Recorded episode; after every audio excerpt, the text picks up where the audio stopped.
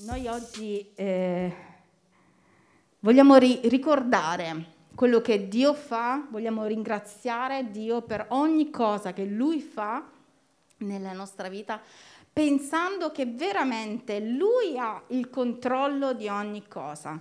E stamattina eh, noi vogliamo, noi parlo come se fossimo io e mio marito, ma so che siamo dello stesso intento, per questo vi dico, noi vogliamo, io voglio che, mh, che lo, eh, lo Spirito Santo possa veramente aiutarci a ricordare quanto Lui è fedele in questo cammino e quanto Lui veramente si glorificherà in questa vita attraverso di noi.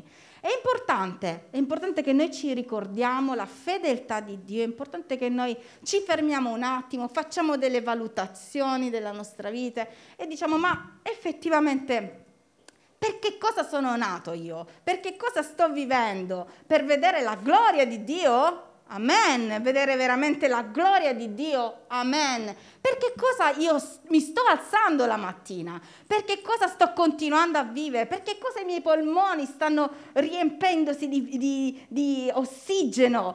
Per che cosa? Che meraviglia la vita! Per vedere la gloria di Dio, per vedere la gloria di Dio. Sapete, questo è un tempo, io vi vedo, vi sto guardando, ci stiamo osservando, in cui la Chiesa ha difficoltà a concepire il concetto di gloria di Dio. Cos'è questa gloria? Cos'è questa presenza di Dio che è capace di eh, eh, rivoltare la nostra vita, si dice come un calzino, di farla completamente diversa, di riempirla, questa gloria potente? Cos'è? Sapete, Gesù, prima di manifestare la sua gloria e prima che ognuno di noi possa dire: ok, ho vissuto e ho visto la gloria di Dio, deve mettere dei tasselli importanti, e oggi ne metteremo uno, perché è facile dire io voglio vedere la gloria di Dio, ma se ti manca questo tassello tu la gloria di Dio non la vedrai. Il tassello principale che noi dobbiamo pretendere di mettere e di far rimanere nella nostra vita si chiama fede.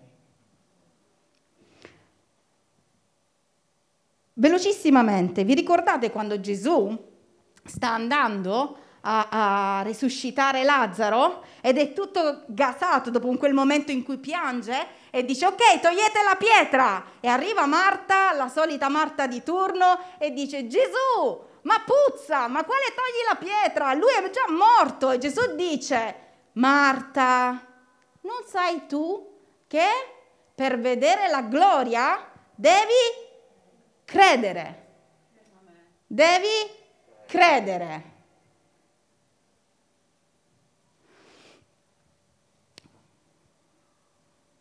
Il tassello principale nella nostra vita, quello che non dovrà mai essere, mai essere tolto, è questo.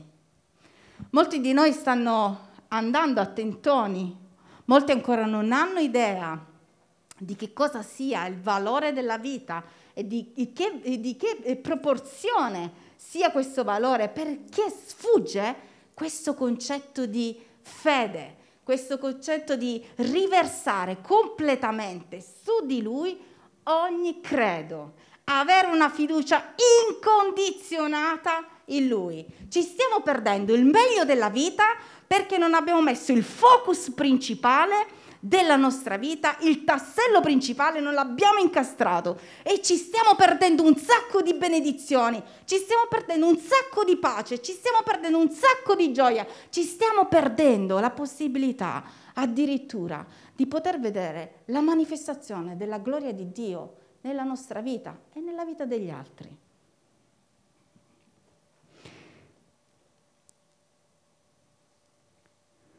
Cosa dice Seconda Pietro uno, versetto cinque? Voi, per questa stessa ragione, mettendoci da parte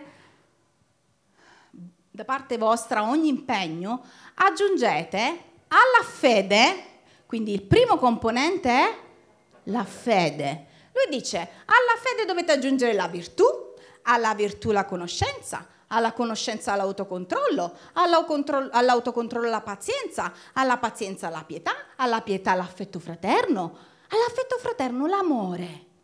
Ma prima di tutto, cosa c'è? Se noi non abbiamo incastrato questo tassello, se non abbiamo capito, ma la fede, ma che cos'è? Quanto poi possiamo predicare e, e chiedere a Dio di amare gli altri? Lo possiamo chiedere all'infinito, ma se non abbiamo incastrato la fede nella nostra vita, il primo tassello, tutto quello che c'è dopo non ci sarà. Guardate quanta importanza Dio mette al concetto di fede. Ancora, ribadisco, ma questa fede cos'è? Facile dire io credo in Dio, alleluia, io credo in Gesù, amen. Cosa dice in Ebrei? Andiamo molto veloce oggi. Cosa dice in Ebrei undici uno da questa versione? Or, or, ora. Quando? Ora. La fede è certezza di cose che si sperano, dimostrazione di realtà che non si vedono. Ora, che cos'è la fede? Quando Adamo, faccio un piccolo resoconto, quando Adamo fu creato, fu creato in piena comunione con Dio, tant'è che la parola di Dio dice che Adamo e Dio passeggiavano, parlavano insieme, stavano insieme senza nessun problema, non avevano alcun tipo di difficoltà a rapportarsi. Arriva il peccato, Adamo viene scacciato e necessita un percorso per riabilitarsi a una comunione con Dio, perché era successo qualcosa che aveva interrotto completamente. Adamo aveva il privilegio, quando era ancora nel giardino, di vivere completamente il sovrannaturale di Dio. C'erano gli animali che lo servivano, dice così la parola di Dio. C'era Una, com- una completezza di vita incredibile. Noi, noi cioè, siamo abituati ai cartoni animati probabilmente, no? alle, fa- alle, fa- alle favole, a leggere Adamo ed Eva che stavano nel giardino e passeggiavano. No, c'era la presenza di Dio, quella che noi chiamiamo la gloria. Signore, voglio vedere la tua gloria. Ecco, c'era la gloria di Dio, che non penso fosse noiosa, la gloria di Dio nel giardino con loro. E loro non erano mancanti di niente, completamente. Quindi io penso che proprio annoiarsi, ma proprio lontanamente. C'era la gloria di Dio, c'era Dio in persona là con loro, c'era quella gloria che noi andremo a vedere tra qualche tempo. C'è quella completezza in Lui straordinaria.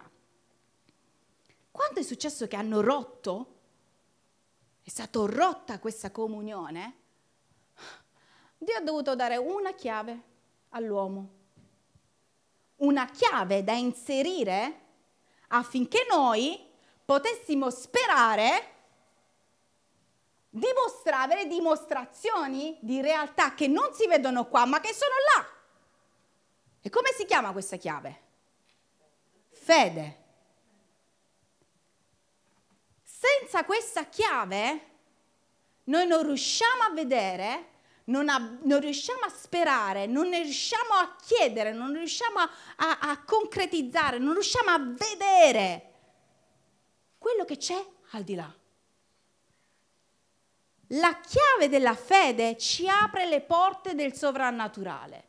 La chiave della fede ci apre le porte del perdono. La chiave della fede ci apre le porte a tutto ciò che lo Spirito Santo ci dà affinché la gloria di Dio possa scendere in mezzo al suo popolo. È un processo che necessita di un tassello che deve rimanere lì.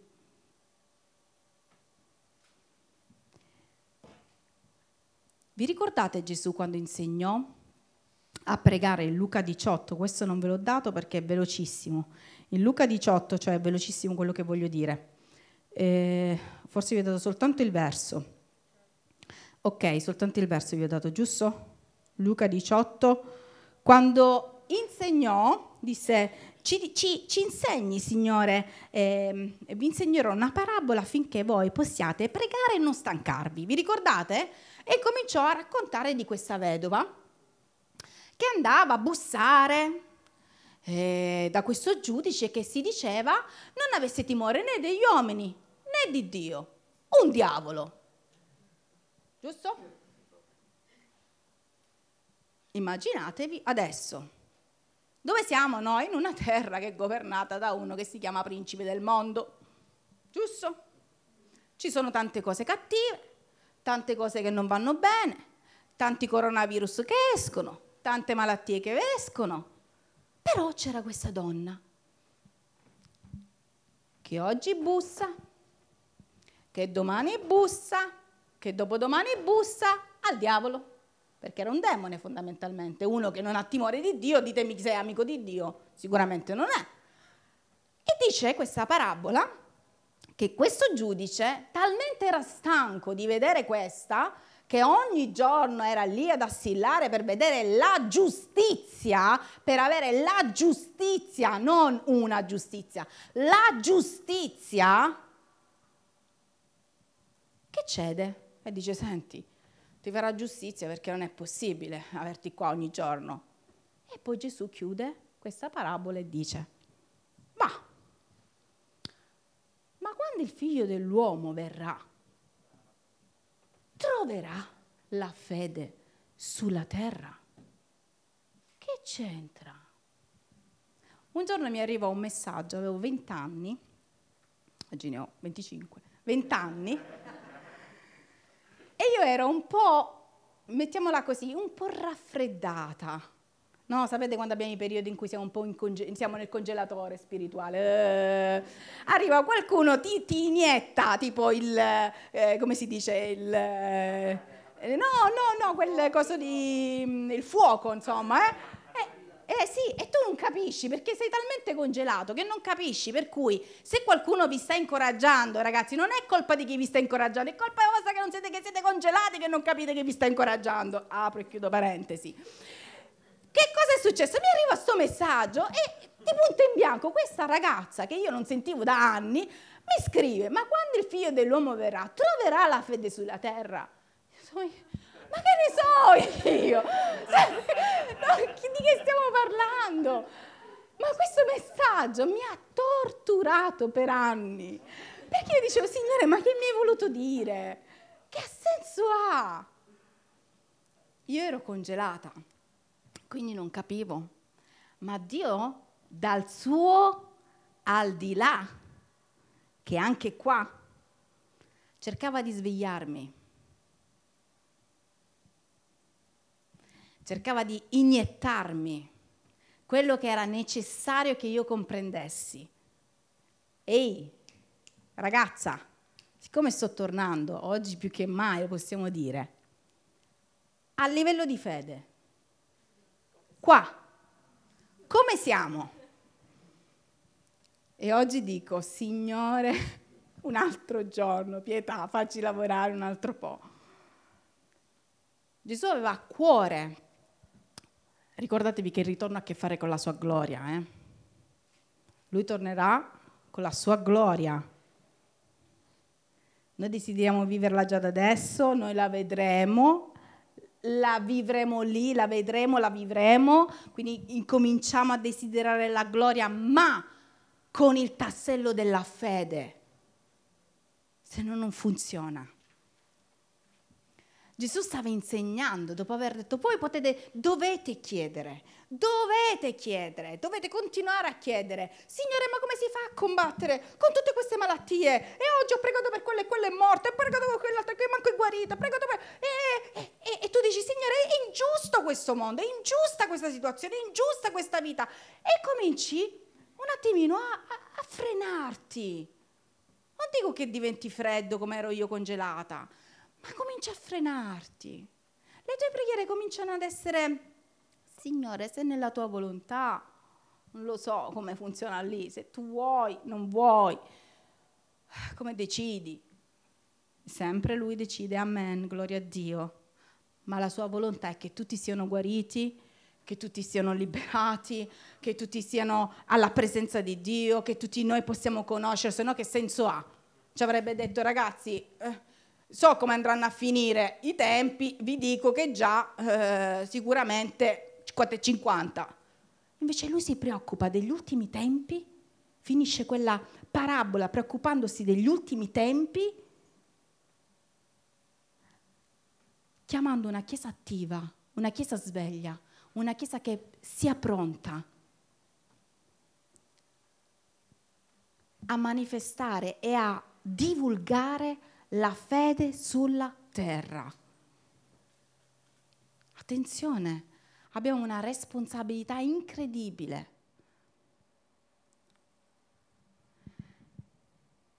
Vi voglio raccontare la storia che c'è scritta in Matteo, voglio leggerla con voi stamattina. Matteo quindici, versetto ventuno. Vi spiego subito. È la prima volta che Gesù esce dal territorio di, eh, di Israele, di, di Giudea, della Giudea. Ed è la prima volta che lui si trova in Samaria.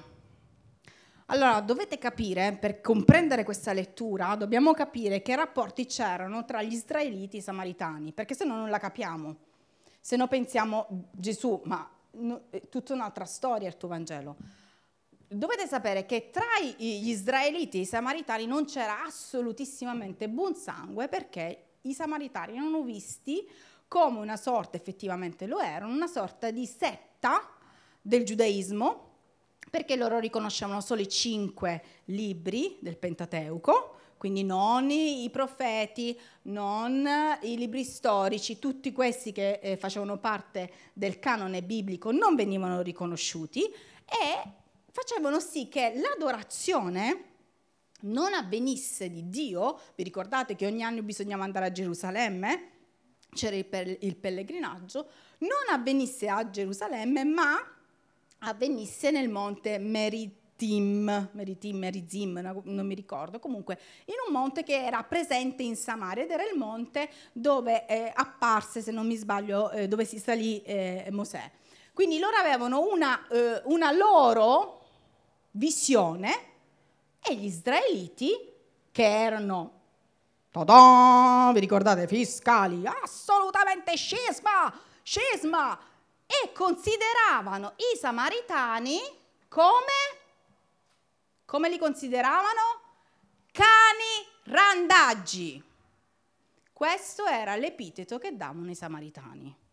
Indegni, i più sporchi, gentaglia, gente che aveva rinnegato Dio. Come? La legge di Dio non esiste. Gesù esce per la prima volta e va a Samaria. Partito di là, Gesù si ritirò nel territorio di Tiro e di Sidone. Ed ecco, una donna cananea di quei luoghi venne fuori e si mise a gridare: «Abbi pietà di me, Signore, figlio di Davide. Mia figlia è gravemente tormentata da un demonio». Ma egli non le rispose parola. E i suoi discepoli si avvicinarono e lo pregarono dicendo, dicendo: «Mandala via perché ci grida dietro». Ma egli rispose: «Io non sono stato mandato che alle pecore perdute della casa di Israele. Avanti». Ella però, ella però, ella però, venne e gli si prostrò davanti dicendo: «Signore, aiutami». Egli rispose: «Non è bene prendere il pane dei figli per buttarlo ai cagnolini». Ma ella disse: «Sì, Signore, eppure anche i cagnolini mangiano delle briciole che cadono dalla tavola dei loro padroni». Allora Gesù le rispose: «Donna, grande è la tua fede, ti sia fatto come vuoi». e da quel momento sua figlia fu guarita. E uno dei racconti che noi dovremmo tenere a mente per capire, per misurare, per incoraggiarci a correre nella fede,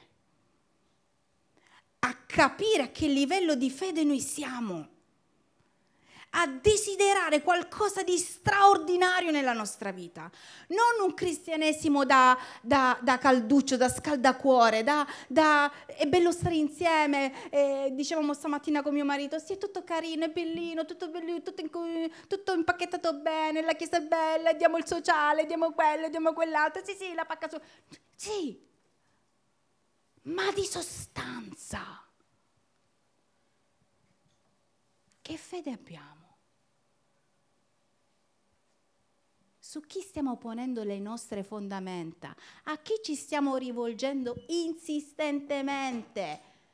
A chi stiamo, eh, a chi stiamo veramente innalzando? Ora vi racconto questa storia, ora ve la faccio calare, voglio vedere quanti di noi sarebbero rimasti là. Signore, aiutami. Guardate che fede. Ah, apro e chiudo parentesi, andatevi a leggere tutti i Vangeli in questo tempo, i Vangeli, e vedete come Gesù tante volte guariva, ma non chiedeva neanche, non, non, non, non stava lì, a, a, guariva tutti, perché nella sua parola c'è scritto che guariva tutti, liberava, cioè faceva, ma poche volte si soffermava e diceva, wow, che fede che c'ha! Ed erano quasi tutti stranieri. Io e te siamo figli, cogliete? Io e te siamo figli o siamo stranieri? Lo conosciamo, molti da quando siamo nella culletta, partoriti da genitori cristiani.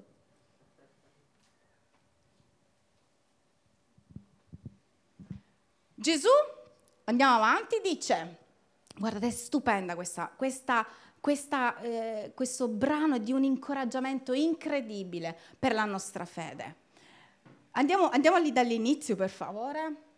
Dal versetto ventuno dice che questa donna, vi ricordate, non era degna, ma non era proprio degna neanche di rivolgere la parola agli israeliti, era il peggiore eh, scarto della società. Addirittura donna poi, venne fuori e si mise a gridare, a gridare, a gridare. Sapete che cosa si mise a gridare?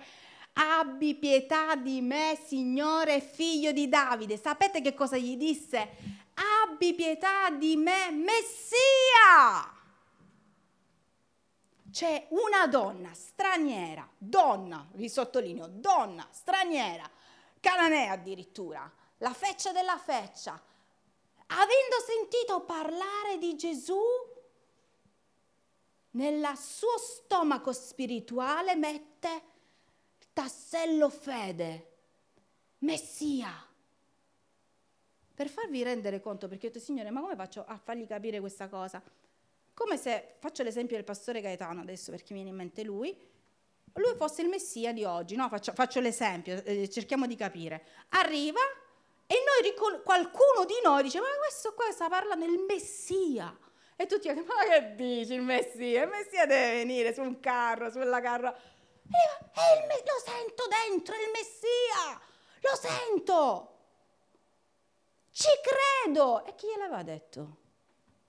Io e te ci crediamo perché l'abbiamo letto, si chiama Gesù di Nazareth, è nato, ha fatto questo, ha fatto quest'altro, e poi leggiamo, e poi che altro ha fatto? E poi, ah ok, è guarito, e poi è morto e suscitato, allora è Gesù, è il Messia, mi sta convincendo.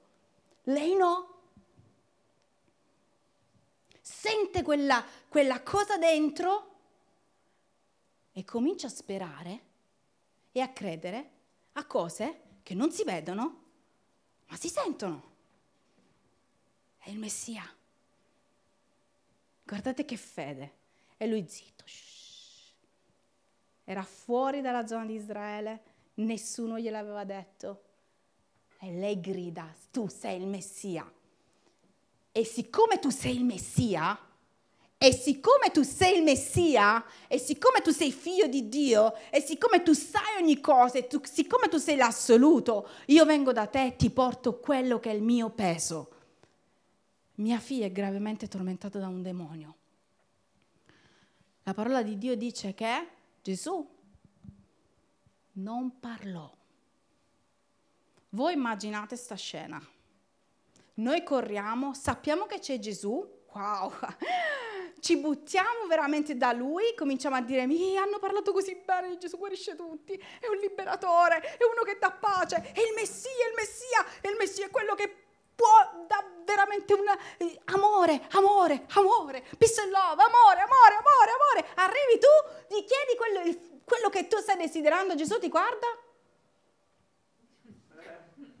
Tu dici, scusa, c'è qualche problema in questa storia? Avevano detto che guarivi e parlavi pure, no? Rispondevi perlomeno di un po' di educazione. Chi l'avrebbe detto? Chi di fronte a un pastore, tu dici, pastore ti prego, prega per mia figlia. Guarda sto... Che razza di... Cioè, scusate, eh? Però mi sa che è un po' così. E i suoi discepoli, la leadership, ah Gesù, eh, cacciala, non la vedi? Cacciala, cacciala! Cioè, tu vai, Signore, sto male, e io... Questi proprio me la devono spiegare. E loro la cacciano gridando.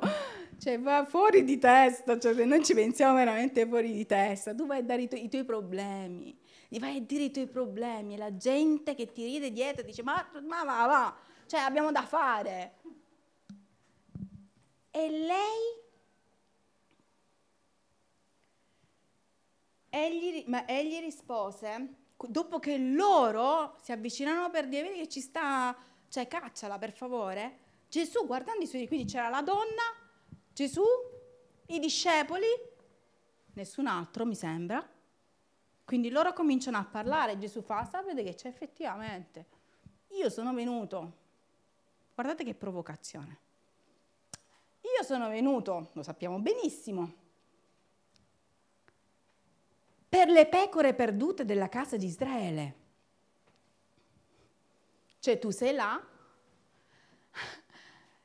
quelli, tu vai da Gesù per avere giustizia, la giustizia di Dio, non ti risponde, i suoi ti cacciano, anzi gli chiedono di cacciarti, poi lui ti dice guarda tu non sai niente, perché io sono venuto per i figli della casa di Israele.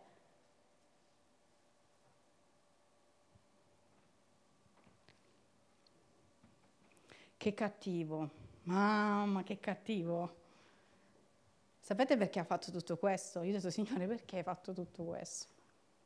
Per voi, per oggi, per questa Chiesa che al primo silenzio, al primo momento in cui voi chiedete la manifestazione della gloria di Dio e questo non viene perché non avete incastonato bene questo tassello e voi pensate di essere capaci di averlo incastonato, prendete e cominciate a girare e andare via. E anche se non lo fate fisicamente, lo fate con il cuore, lo fate con le vostre preghiere, lo fate con il vostro modo di vivere, il vostro modo di credere non è più come quello di una volta, il vostro modo di credere è pieno di ferite, mi hanno fatto questo, mi hanno mandato via, questo mi ha fatto, quello mi ha come risposta, questa... e cominci a dire Signore che no, non funziona così, non funziona. E se Dio ti dicesse ma tu manco nel mio regno ci stai ancora, oh! Signore, allora non vale proprio la pena. Lei che fece? Io la amo questa donna. Avanti dice che si buttò, nonostante tutto, lei riconobbe, lei riconobbe la necessità di stare dove? Dove me ne vado? Da chi me ne vado? Anche se lui mi dovesse insultare ancora, ma io da chi me ne vado? Da chi me ne devo andare? Che lui è il Signore. Noi oggi lo chiamiamo Signore come se fosse, non lo so, acqua fresca, come se fosse...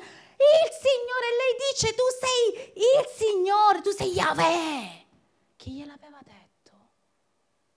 Ma noi quando ci approcciamo a Lui, ci approcciamo come Yahweh, come il Dio sono, come colui che fa ogni, come questa donna che dice: ma io ma rimango qua inginocchiata davanti all'Io sono, aiutami, e non mi scrollo da qua.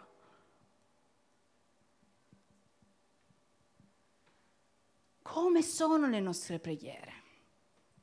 Com'è il nostro atteggiamento nei confronti di Dio? Com'è la nostra perseveranza? Ogni scusa è buona per prenderci la comodità della vita. Ogni scusa è buona per fare tutto quello che vogliamo fare, tutto. Ma quando Dio dice veramente: mi stai chiedendo la gloria, e appena io sto un attimo zitto, un attimo, dov'è la Chiesa? Ieri ho mandato un audio a alcuni intimi, se volete lo mando anche a voi, che siamo sempre intimi, dove si diceva proprio questo: dove quella Chiesa inginocchiata che chiede giornalmente battesimi Spirito Santo. Qual è l'ultima volta che tu hai chiesto a Dio: ma battesimi Spirito, Signore, devo fare, ah, posso pensare agli altri? Certo che non puoi pensare agli altri pregando così, perché non è incastonata la fede. Pietro nella, nella lettera è stato chiaro: se prima non metti questo, non avrai autocontrollo, non avrai disciplina, non avrai mansitudine, non avrai questo, non avrai amore fraterno, non avrai amore. Molto siciliana in questa cosa, non avrai amore. È così. Se noi non incastoniamo questo, non riusciremo neanche a vedere le cose del sovrannaturale, della gloria di Dio. Dov'è la Chiesa che sta veramente costantemente a chiedere la gloria di Dio? La manifestazione: ragazzi, c'è questo problema, vabbè, che ha un'ernia, si va a operare. La gloria di Dio, dov'è? E poi assistiamo a, queste, a questi racconti: che carino, Signore, gli hai tolto un nodulo. Poi arrivi là, là sopra, non era un nodulo, bella mia, era un tumore. E siccome voi alla fine non capite, allora devo intervenire io dietro le quinte. Ma la gloria di Dio c'era. Siete voi che non siete riusciti a capirlo. E andiamo avanti così, e la nostra vita così, è un lamento continuo. Signore, non fa niente, lui zitto, perché la pazienza ce l'ha lui, non ce l'abbiamo noi. Zitto, zitto, zitto. Quando noi entreremo nel, nella sua gloria, noi vedremo tante cose, tanti pericoli che lui ci ha, eh, a cui ci ha preservato, tante situazioni, vediamo sempre il lato negativo. Non riusciamo a vedere perché non cogliamo. Gesù diceva: ma quando verrò? La troverò sta fede, troverò sta gente infuocata, sta gente che non vede l'ora di stare alla mia presenza. Signore, no, oggi devo fare questo, domani devo fare quest'altro, domani mi devo preoccupare di questo tipo di cosa, analisi, eh, situazioni, famiglia, contabilità, genere. Eh. Signore, l'hai inventata tu la vita. E Gesù dice, dopo che lei si butta sui piedi: non è bene prendere il pane dei figli per buttarlo ai cagnolini. Gesù non la insulta, non la insulta, cane randagio. Qua c'è la bontà di Dio. Il termine usato è proprio cagnolini. Allora la guarda per, scherzo, per scherzare e dice: sai cosa c'è? Quello che dovrebbe dire, potrebbe dire ad ognuno di noi che non si comporta da figlio. E qua voglio arrivare. Un figlio chiede il pane, prende il pane, mangia pane. E per mangiare pane io devo sapere che sono figlio. E per essere figlio io devo avere un padre. E per avere un padre io devo stare alla sua presenza. Per riconoscere chi lui è, devo stare con lui.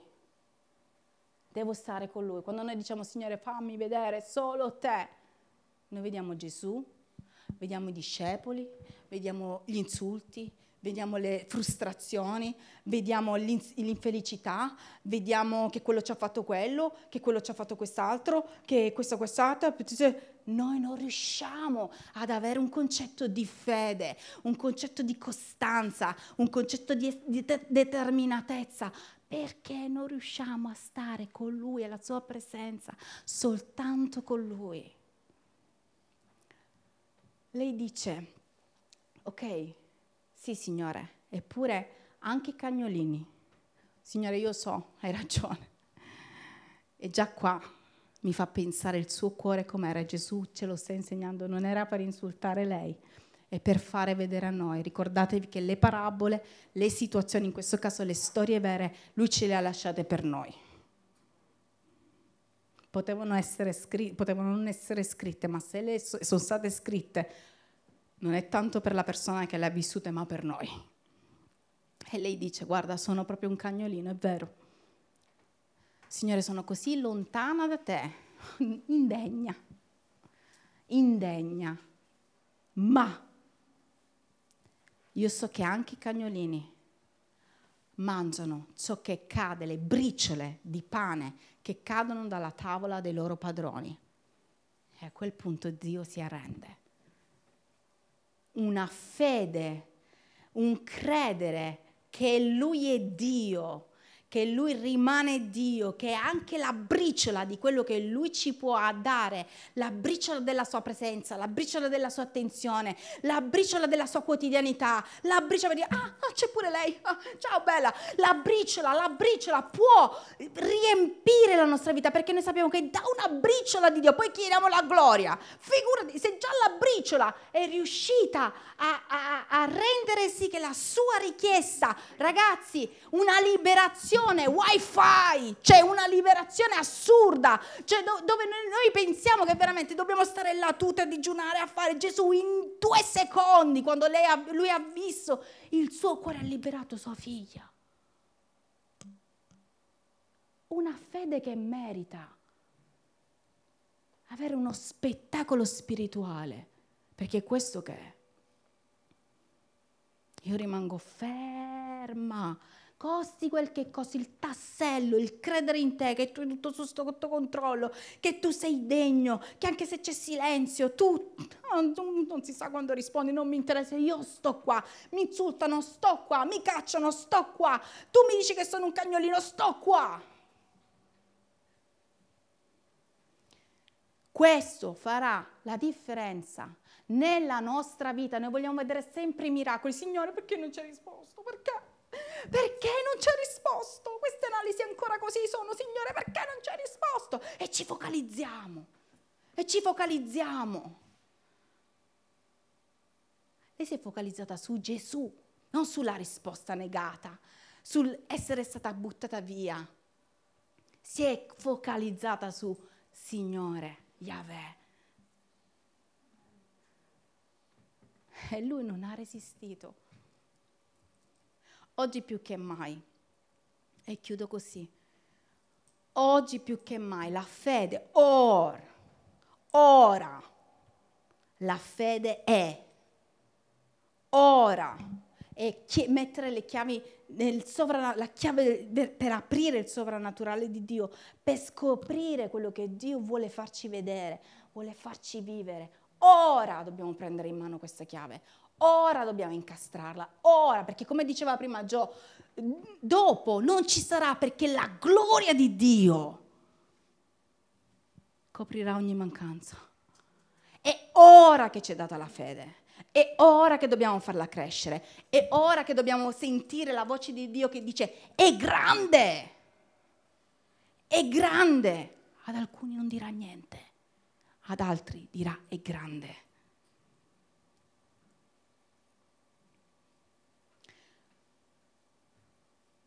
Ci alziamo.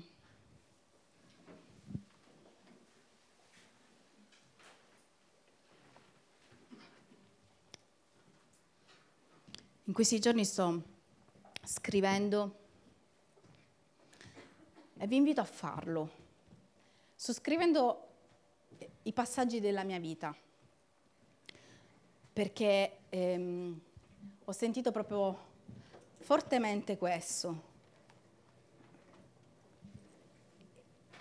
E mi sto rendendo conto di quante cose Dio ha fatto nella mia vita. Ho diviso la mia vita in anni, dai zero ai dieci, dai dieci ai venti, dai venti ai trenta, dai trenta ai quaranta.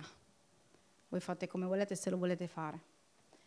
Ma io l'ho fatto perché veramente mi sento che devo ringraziare Dio per ogni cosa. Sapete quante cose ho scoperto che non mi ricordavo?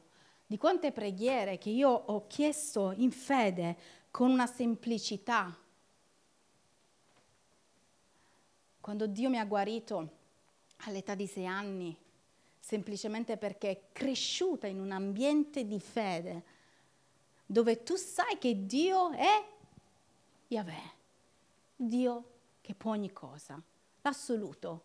Quindi non hai filtri ulteriori. Dove ti viene insegnato e dove tu vedi la manifestazione della sua grandezza. Io ero bimba e vedevo persone liberate e dicevo, vai Gesù! Non si scandalizzavano i bambini. Forse oggi non lo faremmo. Ma c'erano liberazioni in continuazione, guarigioni in continuazione. E io ricordo quel giorno che è arrivato un predicatore, mia mamma, io mi sedevo da sola a sei anni. Non c'era il culto dei bambini, era il culto normale. E questo, questo pastore fece l'appello e disse, chi ha problemi fisici? A me cadevano tutte le ciglia. Ho detto io. E corsi davanti. E io ricordo che mi pose la mano e io sentii forte, so, sono guarita. Ma senza nessuna, ma succederà, non succederà, sono guarita. E ho cominciato a correre fuori dalla chiesa, vedete un bambino, voi dite un bambino. Io ricordo quella corsa di ringraziamento, correndo per la chiesa fuori, dicendo Signore grazie, grazie, grazie perché adesso mi, crescono, mi cresceranno tutte le ciglia e non dovrò fare più la cura, grazie. E questa è stata una delle millenovecentocinquanta miliardi di volte che Dio ha risposto a una fede semplice. E Dio mi diceva in questi giorni, dove è andata a finire? Chiediamo la gloria di Dio, dove è andata a finire?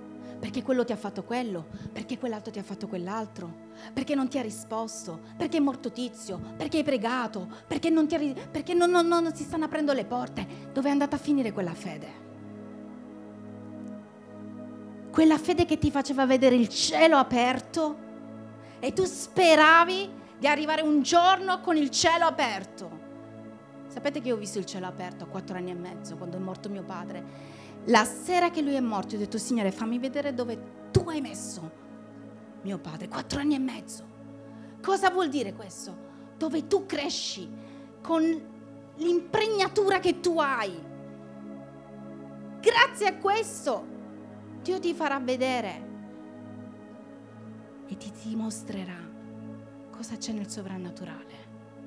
Or la fede è speranza e dimostrazione di cose che non si vedono ma esistono. Dio è capace di aprire i cieli? Sì.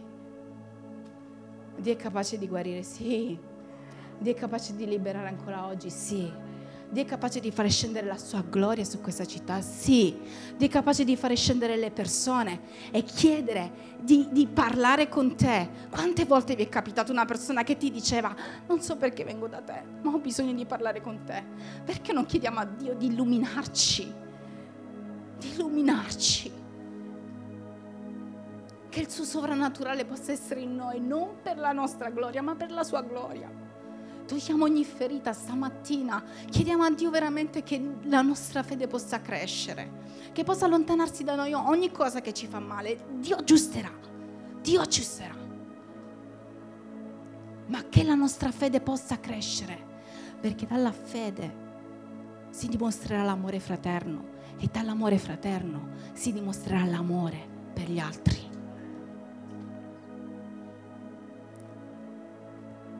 Signore, che questa Chiesa, come tu hai già detto, vi ricordate la profezia che è stata fatta dall'Apostolo Celso? Non disprezzate le profezie, ma pregate affinché siano adempiute. Lui ha detto: questa Chiesa crescerà nelle guarigioni, nelle liberazioni, nella manifestazione della gloria di Dio. Ma prima di fare questo, noi dobbiamo veramente incastrare questo tassello della fede. Signore, io credo in te, farò quello che tu mi dici di fare. Anche se mi tratteranno male, io credo in te. Anche se non mi capiranno, mi cacceranno, io credo in te. Quando Dio dice, Lui fa.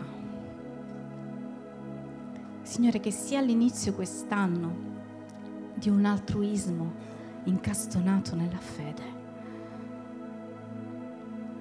Io benedico questa città, questa regione che è sempre così maltrattata, le nostre famiglie. Signore, anche qualora fossimo i samaritani, tu ci daresti, ci daresti le briciole. Signore, crediamo in te. Stamattina vogliamo dire questo: io voglio credere in te, io voglio credere in te, sovviene la mia fede, disse quel padre che non vide liberato suo figlio. Sovviene la mia fede, aiutami, ce l'ho piccola. E Gesù dice: ok, per questa tua trasparenza io guarirò tuo figlio. E la sua fede è cresciuta. Non è un problema non avere fede. Il problema è ammettere di non avere fede. Adoriamo Dio stamattina.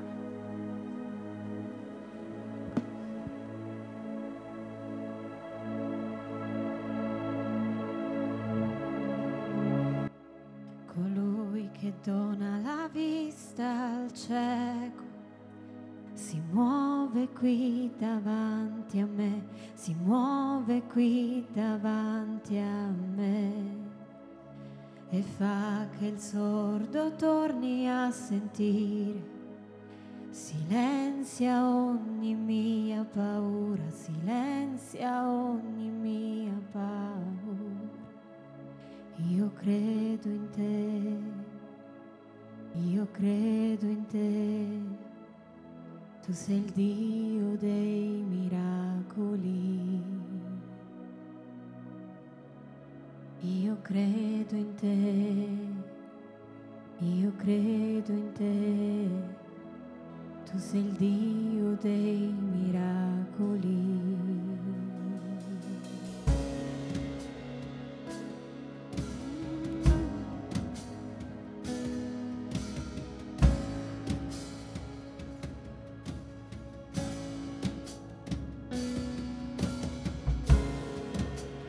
Che fai l'impossibile, completi la mia vita, tu completi la mia vita.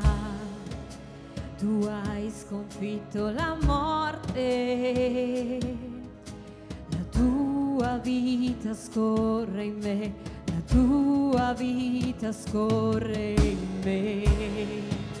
Tu che fai l'impossibile, completi la mia vita, tu completi la mia vita.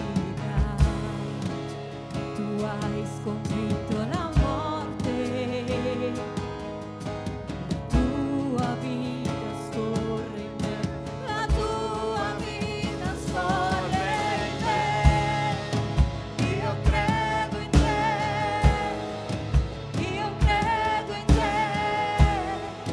tu sei il Dio.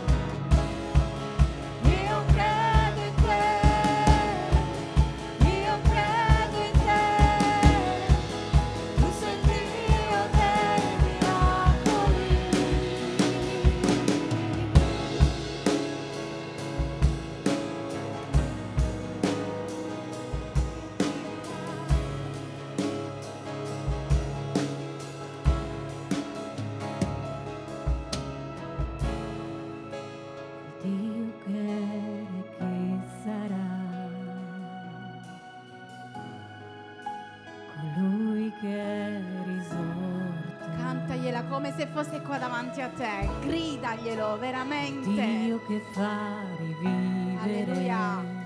Dio di miracoli. Dio di miracoli.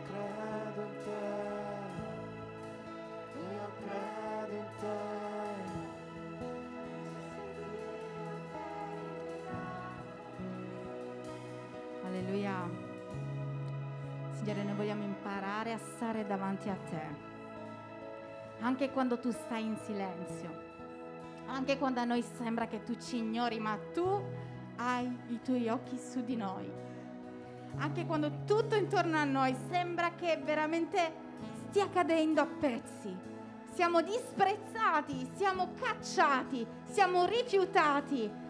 Siamo in una situazione che neanche noi capiamo, ma noi vogliamo rimanere dove ci sei tu.